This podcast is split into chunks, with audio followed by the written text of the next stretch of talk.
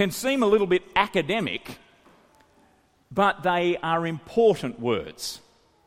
And the word that we're going to look at this morning is a very important word for understanding the cross and what Jesus does for us at the cross. The word is substitution. Substitution. When I do click and collect on my groceries, I put in my order and I pay for it, and then somebody off somewhere in internet land and in the supermarket chooses my groceries and puts them aside for me to come and pick up. But sometimes they don't have the particular item that I would like or the particular brand that I would like, and I get a substitution. Sometimes you get something a little bit better than you expected. Sometimes you get something you go, Well, I really didn't want that one. Sometimes with click and collect, substitution doesn't work out. Uh, back when I was at school, and I'm sure everyone's had this experience, uh, I know my boys sometimes dread these kind of days the day when your teacher is away sick or is away doing a course and you get a substitution of that teacher. Now, sometimes you score well and you get a teacher that you really like, or a teacher who's got absolutely no clue or seems like they've got no clue, and so just lets you do whatever you want for the day. But sometimes it goes badly. You might get the deputy principal. Oh, there's one of them here or two. A substitution teacher. Sometimes it goes well, sometimes it doesn't, sometimes it's it kind of evens out. Or on the sporting field. I needed this lot. I need this lots on the sporting field. Get absolutely knocked up, tired, exhausted, and need a substitution. Need to run onto the interchange bench and send somebody else on. Although my quality of sportsmanship usually means I start on the bench. You're the substitution if and only if things go really pear shaped, like there's three broken legs on one guy. Now, substitution when it comes to understanding what Jesus does for us on the cross is a very important word. Without substitution, Jesus' death on the cross has little meaning. You see, if Jesus' death on the cross is not a substitution, it could be seen as an event in history, a grand event in history, where Jesus the man gives us an inspiring example of what it looks like to do something for someone else. He took the bullet instead of other people. Or perhaps it becomes a great example of love. Jesus did what he did on the cross out of love. Or to look at it more negatively, without substitution, perhaps that dark Friday in history was the result of just a tragic chain of events where everything escalated and got out of control really quickly. Or even more negatively, perhaps then it would just be this grotesque plan of a tyrannical deity that meant that Jesus, the man and supposed son, was killed. That's if there isn't this idea of substitution, but we see in substitution that at the cross, God, God as Father, Son, and Holy Spirit, deals with the mess of sin. Deals with the sin of the world, deals with my sin and your sin. The Word becomes flesh, rolls up his sleeves to deal with the mess of sin because Jesus, the Son, at the cross takes our place. That's substitution. Now, overnight, many, many people will have watched the press conference with Steve Smith. Uh, it, it, was sad to watch on. We wish we could make it go away for him to soften the pain, but the reality is the damage has been done and a just penalty has been set for which he is deeply sorry and ashamed. The pain for him is real. The mess for his team and his family is real. The sadness is real, and perhaps we wish it could, we could make it go away. Well, on a greater scale, sin messes up our lives and the world. And every time we see it in our own lives, every time we see the mess of sin in the lives of people round about it, when it hurts us or we see it in the, in the confusion and mess and brokenness of the world, we wish we could make it go away. But the reality is the damage is done. The penalty is set, the pain is real, the mess is real, the sadness is real.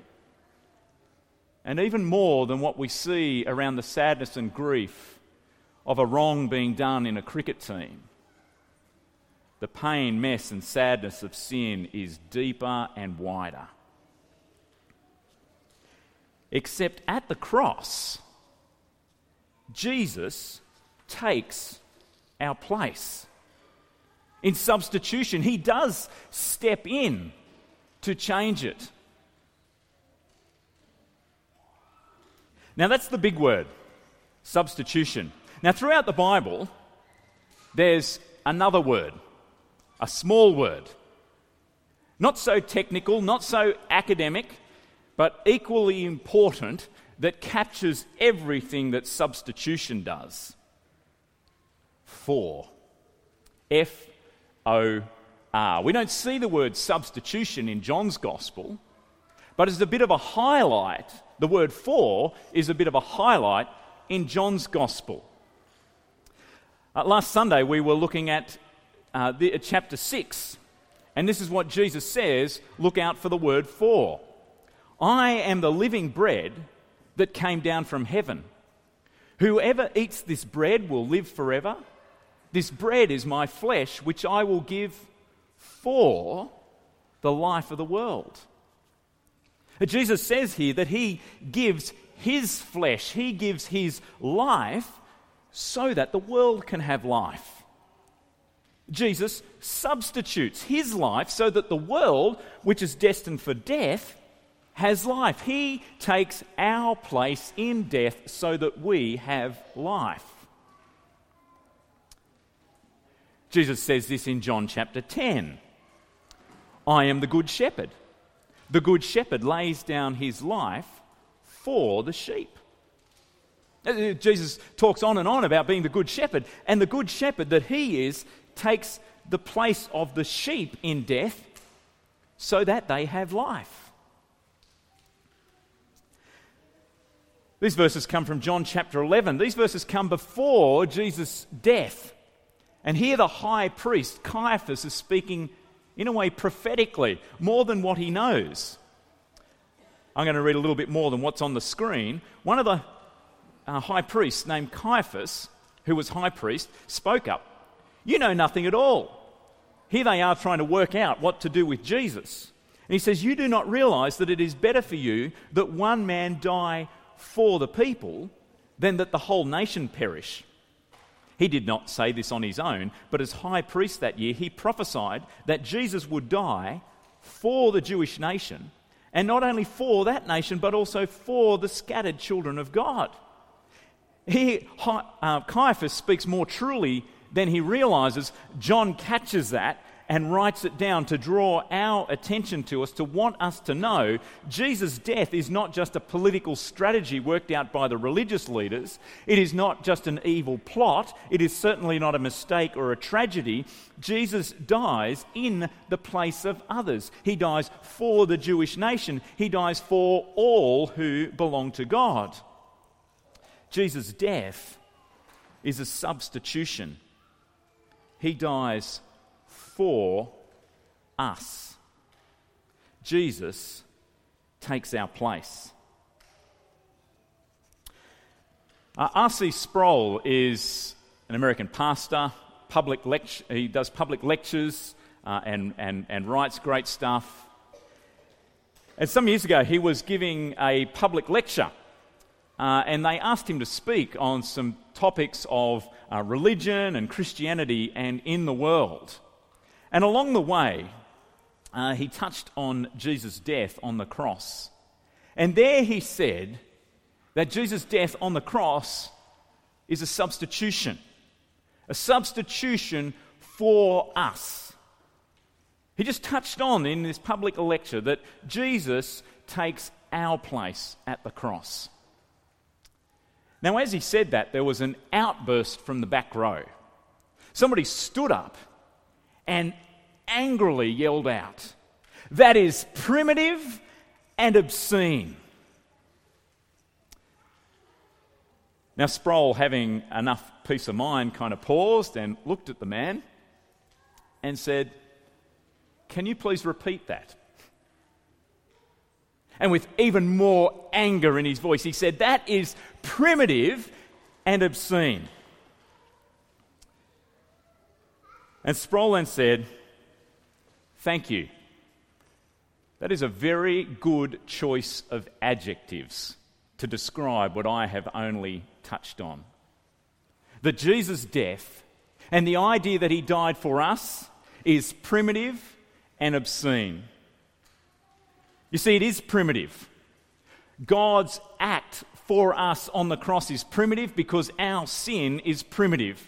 It is basic to our human existence. And so, just as much as our sin is primitive, God has chosen to communicate His love and His mercy and His grace and His forgiveness through His primitive work on the cross. And so, that there is nothing more foundational for us in the world than to be primarily coming to God in His primitive work for us. And you say obscene, you have got it exactly right. He said the cross is obscenity because the sin of all humanity that is brought to the cross in God's righteous wrath and judgment on Jesus. That is the most obscene thing in history to counter the most obscene sin of humanity. He said, Thank you. I think you've understood it perfectly. You see, understanding substitution means we should not object to it, but embrace it. And even more importantly, embrace the one who takes our place Jesus, our substitute. He went to the cross for us, He bore our guilt for us.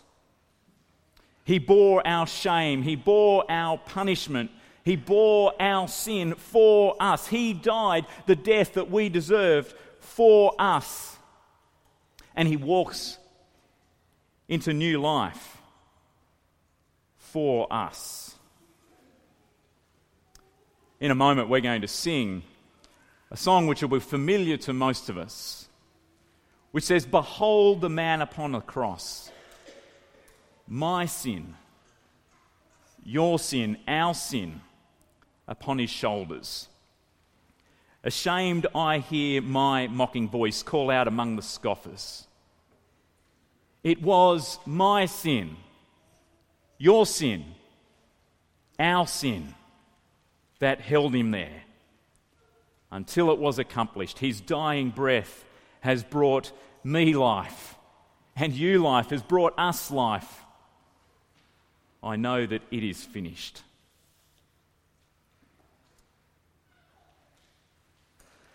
We've gathered together today because it is Good Friday. Because many, many years ago, a good man was killed on a cross. Yes, as a big event in history, a moment that is still remembered and celebrated and marks calendars today. But we don't just gather because it is a big moment. We don't just gather because it is an anniversary but we gather because it was for us.